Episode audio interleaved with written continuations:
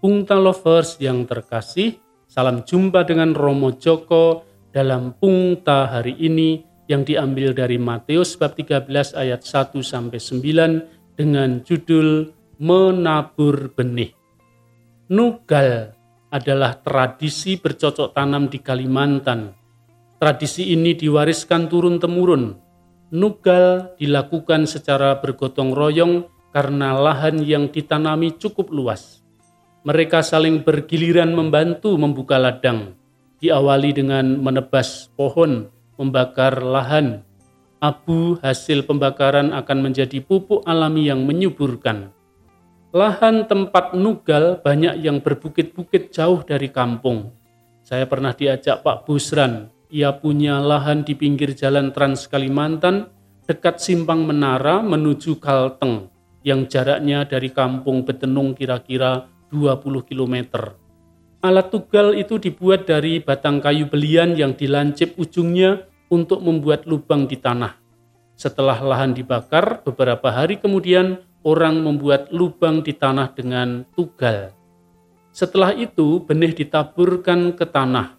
Ada yang jatuh ke lubang, ke batu, ke semak, dan di antara batang-batang kayu sisa bakaran.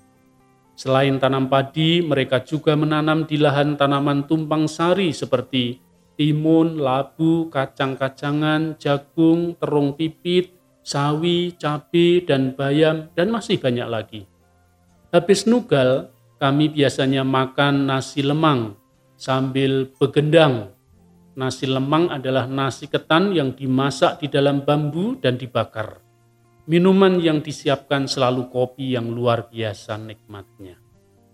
Bungta lovers yang terkasih, Yesus dalam bacaan hari ini mengajarkan dengan perumpamaan kaum agraris.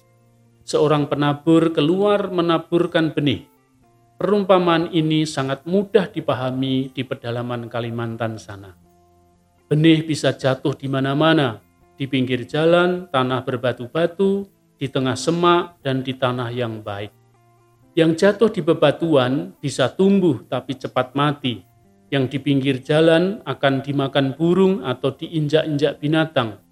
Yang di semak-semak sulit berkembang karena dihimpit duri-duri yang lebat. Benih yang jatuh di tanah yang baik akan tumbuh berlipat ganda. Perumpamaan ini mau menggambarkan bagaimana benih iman itu tumbuh di hati kita masing-masing. Hati kita itu seperti lahan. Ada lahan yang berbatu, penuh semak duri yang menghalangi, atau humus yang subur menghasilkan banyak panenan. Lalu lahan macam apakah kita ini? Apakah iman yang ditaburkan bisa bertumbuh dengan baik sehingga menghasilkan hidup yang subur dan berbuah melimpah?